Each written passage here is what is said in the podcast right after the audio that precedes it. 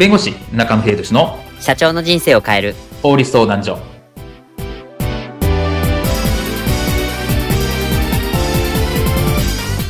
こんにちは。弁護士の中野秀俊です。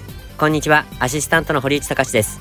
この番組は IT 専門の弁護士中野秀俊がこれはすぐに使える法律主に企業法務の知識を分かりやすくそしてちょっとコミカルにお伝えする番組です。よろしくお願いいたします。今回のテーマは協業士の誓約書にサインしないといけないのか拒否できるのかです。はい。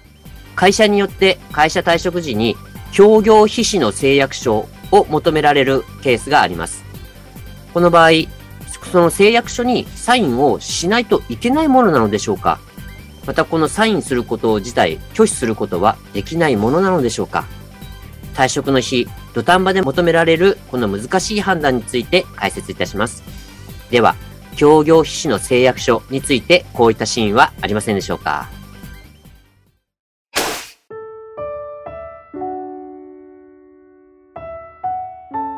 そっか。お前もついに退職の時が来たか。社長、最後なんで。まあ、お前には世話になったな。数々の無礼。すまん。いや、そんな謝らないでくださいよ。泣けるじゃないですか。本当お前との数々の思い出が走馬灯のように蘇ってくるよ。いや、あの、死ぬんじゃないんですから。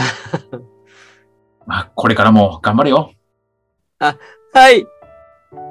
あ、最後になるけど、手続きで1枚誓約書にサインしてくれ。はい。えっと、協業秘紙の誓約書。退職後、以下の業界への転職はお断りします。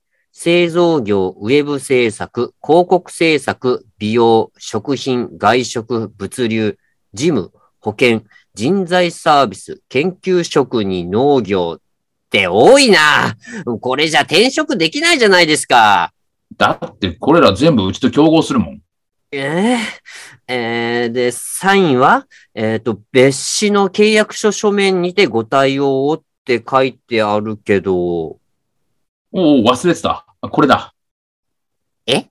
なんすかこれ？筑紫？竹の皮でできた紙？これに薄墨で滲むことなく綺麗にフルネームでサインできて初めて退職完了だ。うーん、めんどくさい！もうやめた！え？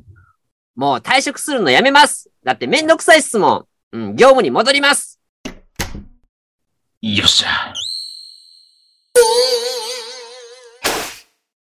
今回のテーマは、協業秘紙の誓約書にサインしないといけないのか、拒否できるのかについてお話を伺います。はい。今回のテーマは、協業秘紙の誓約書なんですけど、この協業秘紙の誓約書ってそもそも何でしょうか？そうですね。あの、協業筆紙っていう話なんですけど、は例えばその、よくあるのは競合先っていうんですかね。同じど同種、同種業、業態のところに転職を禁止するみたいな。うんうん。そういうのが多いんですね。まあ、2年以内に同じような業種のところにはいいから転職しないとね、みたいな。まあ、そういうようなもの。結構退職時にですね、これ書いてくれってことで言われることが多いかなというふうに思います。ああ、それなら僕も、ちょっとあの、印刷業の会社を退職するときに、実際に、あの、サイン、えっ、と、求められて書きましたね。そうですね。結構これ多くって相談も多いんですね。で、はいあの、これってサインしなきゃいけないんですか？みたいなですね。そういう相談で結構多くて、ええあれなんですあの、結論から言うと、サインは拒否できます。あ、そうなんですか？そうですね。あ、あこれ誓約書ってのはまあ契約の一種なので、契約をするかどうかは当然ですが、当事者の意思次第なのでうん、強制されるものではないですね。うーん。それと会社からそれを強制することはできないですし、はい。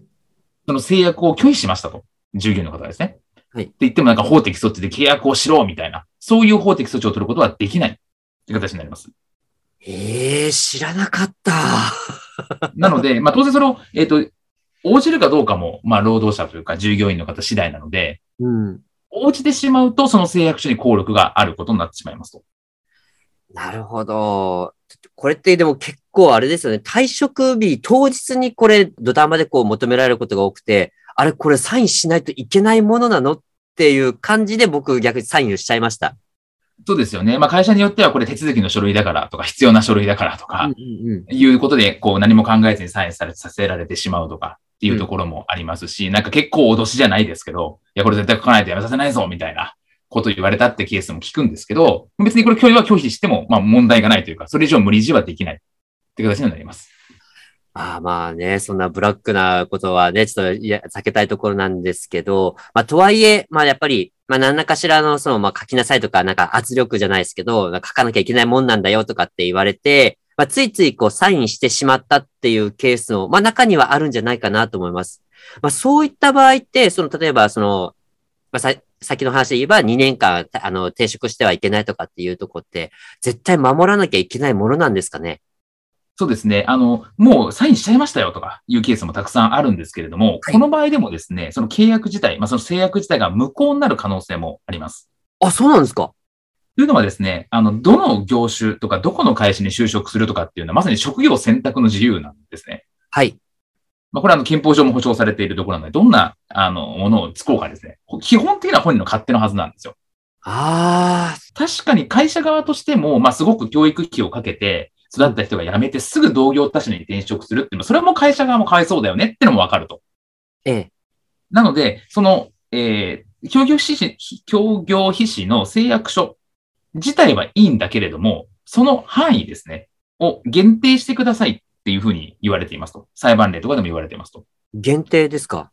例えば、えっ、と、その期間ですね。協業必至の期間。はい例えば5年とか、いやもう一生ですよ、なんかもう論外ですし。5年とか そういう5年間やんない、あの、つかないでくださいねっていうのは長すぎる。はい。大体ですね、えっと、3年も長いって言われていて、無効になる可能性が高くて、まあ、えー、2年。はい。で、最近では1年ぐらいですね。2年でも無効になっているケースっていうのもありますし、1年ぐらいが、まあ、スタンダードというか、有効になっているスタンダードかなというふうに思います。なるほど。で、あとはその場所的なところ、例えば同じ、えー、例えば東京だったら渋谷区とかの会社には辞めてねとか。うんっていう形で、場所的な範囲も限定しないといけないとか。うん、うん、うん、うん。あと職種とかも、同じ職種うんとかはダメですよとか。うん、うん、うん、うん。で、あとはその、え退職金としてなんかその、同業種に行けない代わりに退職金ね、みたいなことを払っているんだったらある程度の、その縛りっていうのは緩くできるんですけど、まあそういったことをこう総合的に判断して、限定的に規定しておいてくださいと。そうしないと無効ですよってされてるっていうのが、まあ今の裁判例、判例かなというふうに思います。まあそうですよね。まあもともとその、まあ辞めた後に、まあ本当はどこの会社に行くのにも、まあ自由だったりするんですけど、まあやっぱりその会社側の都合によって、あの、そこまで縛るっていうことは、ある程度それに対する、まあ対価というか代償を、まあ、追うべきだよねっていうところもありますよね。そうですね。なので、そこについて、まあその、いわゆる従業員のために最低限の規制なかどうかっていうのを判断してるっていうところなので、期間とか場所とか職種とか、まあそれに対してお金払ってるんだったらちょっと緩くしようかな、みたいなところのこう判断になるかなと思いますね。わかりました。まあ、なので、あの、まあ、転職お考えの方とか、それから転職、まあ、間もない方、まあ、特になんですけど、この協業士の誓約書、まあ、書いてしまった、書書かされそうになったというところが、ちょっと、あの、発生している人にとっては、まあ、今のところですね、ポイントを押さえていただきつつ、退職者を対応する、まあ、人事の方とか、まあ、総務の方は、こういったところのポイント、をしっかり押さえて、ね、従業員の方と、そう、まあ、そごなくと言いますか、こう、まあ、トラブルになることなく、まあ、あの、進めてほしいなと思いますね。今回の弁護士中野秀俊の社長の人生を変える法律相談所はお役に立てていただけましたでしょうか？企業活動において気がつかないうちに違法になっていることやちょっとした法律の知識があれば一気に打開できるそんな法律のエッセンスをご紹介していきますのでこの番組をフォローいいねをお願いいたしますよろしくお願いいたします。ではまた次回をお楽しみにありがとうございました。ではまた。